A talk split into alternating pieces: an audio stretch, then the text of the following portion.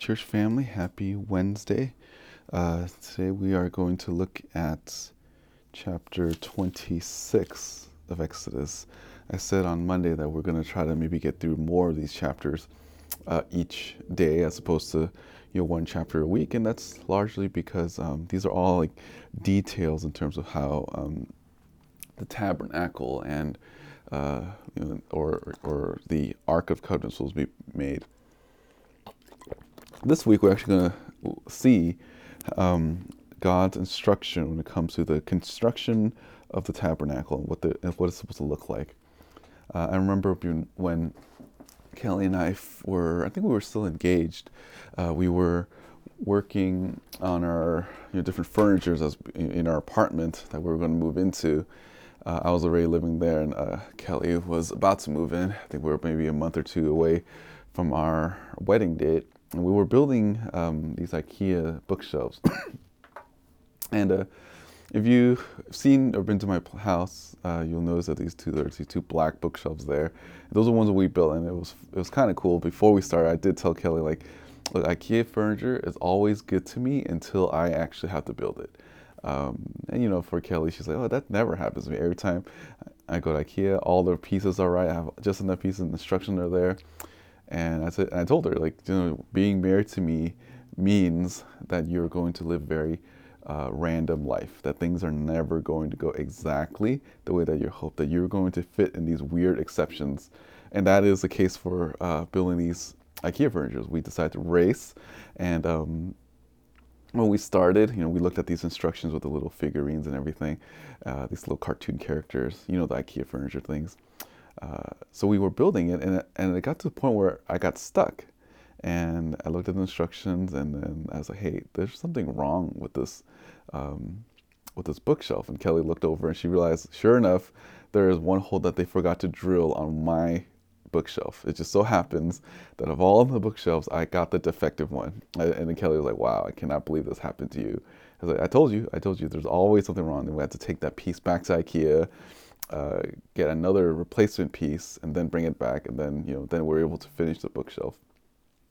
When we think of when I, I think about that story when I read this chapter about how how when we construct something, there's usually instructions and materials that we need in order excuse me in order for it to uh, to be accomplished. And here in chapter 26 is that it's these laws on how you're supposed to build the tabernacle. Now, the Old Testament, and especially here in the book of Exodus, remember, in the context of this book, the Israelites have left Egypt. Uh, they're journey, journeying through the wilderness, and God has given them instruction how they're supposed to have this almost like a symbolic gesture that God is with them. Right before there was a cloud uh, in the daytime and the pillar of fire at night, and um, that's supposed to uh, show them God's pr- protection over them. But as they continue going on this journey, God gives them uh, particular instructions on how to continue on the symbolism that God is going to dwell among them. And that's what the tabernacle is. This is the tent uh, um, that's supposed to house the Ark of the Covenant. And this will be a picture of God being the center of their camp. Theirs will go from one place to another. So this tent is will be this mobile tent that they establish to go. And as they journey, and when they stop, this will um, uh, you know build this tent, and, and this will be in the center of the camp. Again, this will symbolize that God is the center of the worship, and as they travel, they you know they'll they'll, they'll dismantle this tent, and then the cloud and the fire pillar will, will be with them as they journey as they go on their journey, and then when they stop again, they'll rebuild this uh, tent. So this instruction here by God to Moses to the Israelites, it's very specific, and it seems like there's a lot of things here, and, and you know I, I would argue that if you know if you're if you're not gifted in these things, you should not do it. And, and you will see later that God does ask that Moses find people that are really good at this because it's not meant for someone like me. if I was in charge of making this, it will never happen because I will end up missing something or things will end up breaking or or somehow like we don't have the materials. This is not my calling. I'm more of like the the Levites. I just I just tell people what to do or what God has to say but in terms of the actual, actual execution, leave it up to the, the skilled craftsmen. And that's what we're going to see here uh, today. And we're going to just draw some lessons as we go along, as we move through this text. Chapter 26, verse 1. Moreover, you, you shall make the tabernacle with ten curtains of the fine twisted linen and blue and purple and scarlet material. You shall make them with cherubim, the work of a skillful workman. See, we see right here in the first verse, a work of a skillful workman. And one thing that I failed to mention on, um, I think it was last week, or maybe it was on Monday, um, about the, the, the, there's always the symbolic picture of angels when there's like um, in the, on the ark as well as in this curtain. And I think that the reason why it's there is because this will be a, picture of man being separated from God and angels guarding man from entering into the Holy of Holies. This isn't to say that God needs like bodyguards, but it's just will be a, a visual picture that just like how Adam and Eve were kicked out and there was an angel guarding the garden so that Adam and Eve won't try to sneak back in. This is a picture that you cannot enter the Holy of Holies. You cannot be in the presence of God because of your sin. And that picture, a picture of a cherubim and an angel is supposed to show them that so they can remember that there is always going to be a separation because of their sin. But there and but there is always a way in which they can get that they can have someone represent them for them, and that's the priest. And we know this is a picture of a greater priest that is to come, that's in Jesus Christ. Verse 2 The length of each curtain shall be 28 cubits, and the width of the, each curtain 4 cubits. All the curtains shall have the same measurements. Five curtains shall be joined to one another, and the other five curtains shall be joined to one another. And you shall make loops of blue on the edge of the outermost curtain in the first set, and likewise you shall make them on the edge of the curtain that is outermost in the second set. You shall make fifty loops in the one curtain, you shall make fifty loops on the edge of the curtain that is in the second set. The loop shall be opposite each other. You shall make fifty claps of gold, and join the curtains to one another, and the claps so that the tabernacle will be a unit. Now it's hard to imagine what this looked like, but if uh, I'm, I'm going to try my best to describe it to you, or you can just look, look this up on Google on what the, the, tabernacle looks like, or the tent. If you look at the tent on the outside, there's actually like a like a border wall that goes uh, around this tent. so there's like a like, yeah, I guess it's just it's just like a wall. It's that that that, that like we think a border. It's just this linen wall. Uh, uh or not linen, but yeah, it's like a linen wall that goes around it, and there, it, there's a certain amount of uh, poles that need to be there, and they're supposed to be constructed in a certain way. and it's supposed to be this this covering around the tent. Um, and what is very strange about this is that the, the you know they're not everyone's allowed to enter into this tent, and it's supposed to be a picture again of the separate the how the separation between the holy God and sinful man, and only certain people are allowed to go closer to that. Um, and that's what we see later on with uh, with as we go through we you know, if we go through Leviticus, but, or you know we study the Old Testament some more, you see how like only specific people are allowed to enter in. Verse seven: Then you shall make curtains of goat's hair for a tent over the tabernacle. You shall make eleven curtains in all. The length of each curtain shall be thirty cubits, and the width of each curtain four cubits. The eleven curtains shall have the same measurements. You shall join five curtains by themselves, and the other six curtains by themselves, and you shall double over the six. excuse me. Double over the six curtain at the front of the tent. you shall make fifty loops. Excuse me. You shall make fifty loops on the edge of the curtain, that is the outermost in the first set, and fifty loops on the edge of the curtain that is outermost in the second set. You shall make fifty claps of bronze. You shall put the claps into the loop and join the tent together so that it will be a unit. The overlapping part uh, that is left over in the curtain of tent, the, ha- the half curtain that is left over shall lap over the back of the tabernacle. The curtain on one side and the cubit on the other of what is left over in the length of the curtains of the tent shall lap over the sides of the tabernacle on one side and on the other to cover it. You shall uh, make a covering for the tent of ramskin dyed red, covering the porpoise skin above. Um, I think this whole part is just to understand that all these thick layers of these um, basically fine leather is supposed to protect it from all, diff- all, the different elements that they have to go through. You know, whether it's like rain or dry or or or you know sandstorms or whatever it may be. Once this is constructed, these leathers actually supposed to protect the ark that's held within. Uh, again, this is, will be a picture of God dwelling among them. God's will be as a picture of God watching, dwelling, blessing, and giving uh, guidance to the Israelites. Um, and as they do this, they're showing their dependency to the to the Lord. Uh, and uh, other people that are watching this camp moving around, they say, "Where, you know, this God uh, here is the center of tent, and they see His protection. Remember, these Israelites were, from like a worldly standpoint, are like refugees and nomads. They don't really have a place, um, and yet they're somehow succeeding in terms of, you know, winning uh, all of these uh, battles with all these nations. And this was, and it was supposed to be because of Yahweh. It's not because of their numbers, not because of their military training. Remember, these guys were like farmers. You know, these like at best they were like farmers. So you just imagine people with like like pitchforks and stuff like that. That's against like an army, and somehow the army loses, and it's not because of the ability of the Israelites, but because of the God that they worship. Verse 15. Then you shall make the boards of tabernacle of acacia wood. Ten cubits shall be length of of each board, and one half and one and a half cubits uh, the width of each board. There shall be two tenons of of each board fitted to one another. Thus you shall do for all the boards of the tabernacle. You shall make the boards of the tabernacle, 20 boards uh, for the south side. You shall make 40 sockets of silver under the 20 boards, two sockets under the one board for its two uh, of tenons, and ten, two sockets under another board of two tenons. And for the second side of the tabernacle on the north side, 20 boards.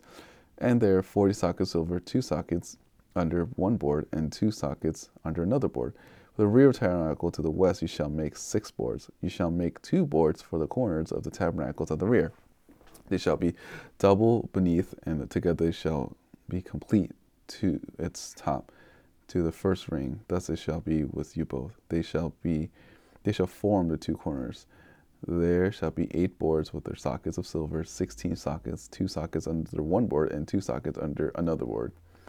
So, what is the point of all of this? And this is shall this will be a this will be a simple design actually, but it will be very effective in terms of framing the the rigid walls to support the tent. So that's all saying. All of these things are built to stabilize the tent. Um, again, if you look at some of the pictures, it, it looks like a circus tent uh, for them. Not exactly like a tent with like a like a you know like the high top thing with like pointy, but it does supposed to look like this very unique building and um, it, and what's really cool about this, although I just described it as a tent, like a circus tent, It's actually not like that. It's not. It is colorful, but it's also very beautiful. So it's functional and is actually uh, very attractive to look at.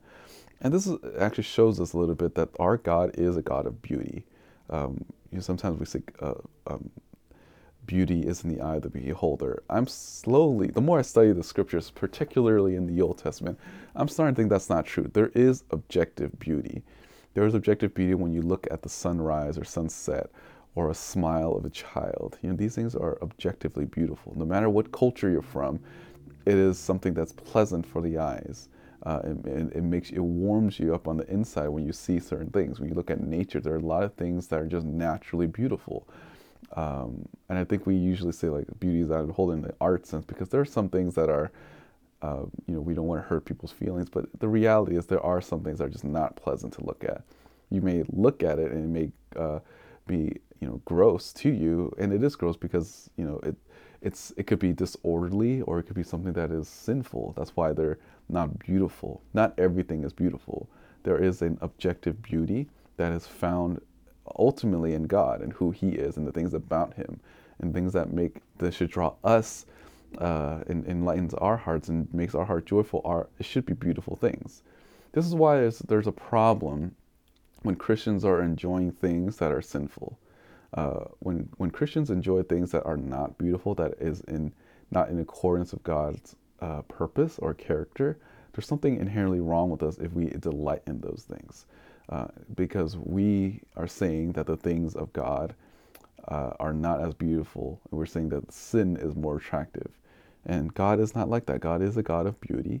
And, is in, and he, he, he shows through the Israelites in the way that they construct this ark and the tabernacle that the Lord is a God that is orderly, that in his created order he made things a certain way so that um, so that people know that it's it's supposed to be beautiful. I studied. Uh, I had this math teacher when I was in college that that said the same thing. He was a non-believer, but he said the Fibonacci sequence and like there's something uh, mathematical about this. Like you can actually mathematically uh, explain why things are beautiful. You know, like you know the sym- symmetry and proportions and everything like that. That's uh, that that shows order. You know, he, he uses a description of like flowers and just the created order, and you can actually measure things that if the, these things are a certain way and are symmetrical, then that's why people think that's why they're drawn to. That's why their eyes goes to it. And I think that's something that's unique that our God made it that way. That's why I think our culture we like to we like disorder because we think that's really groundbreaking. But I think the reason why people like disorder now is because of their sinfulness.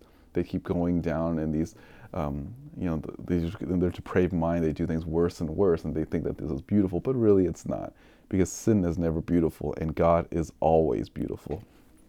That's what we see just in the construction of the tabernacle. Uh, verse 26 Then you shall make bars of acacia wood, five of the boards of the one side of the tabernacle, and five bars of the boards of the other side on the tabernacle, and five bars of the board of the side of the tabernacle for the rear side to the west. The middle bar is the cent- in the center of the board shall pass through from end to end. You shall overlay the boards with gold, and make the rings of gold as holders of the bar, and you shall overlay the bars with gold. Then you shall erect the tabernacle according to the plan which you have been shown in the mountain.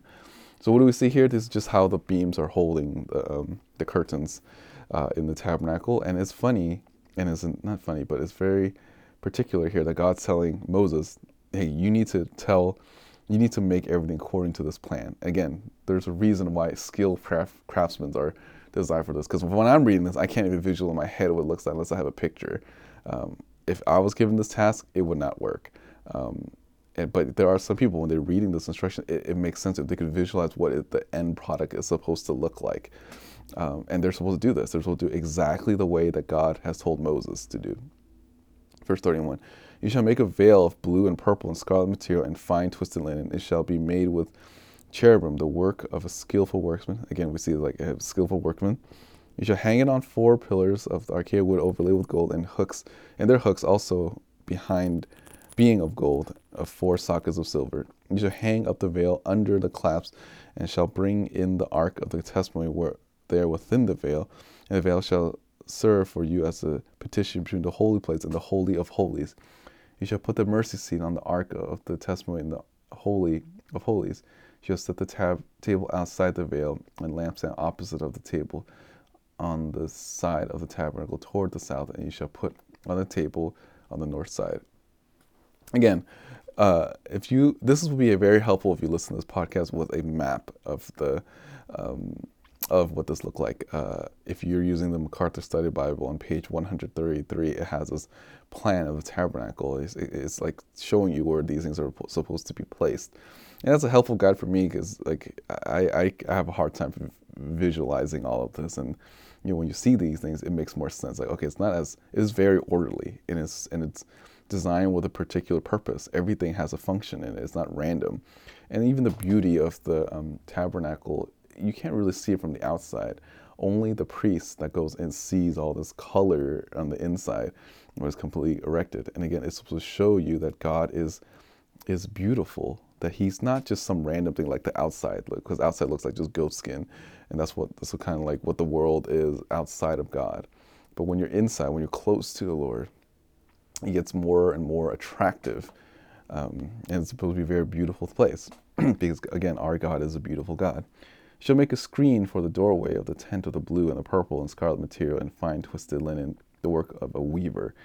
He shall make five pillars of acacia for the screen and overlay them with gold, their hooks also being of gold. And shall cast five sockets of, of bronze uh, for them.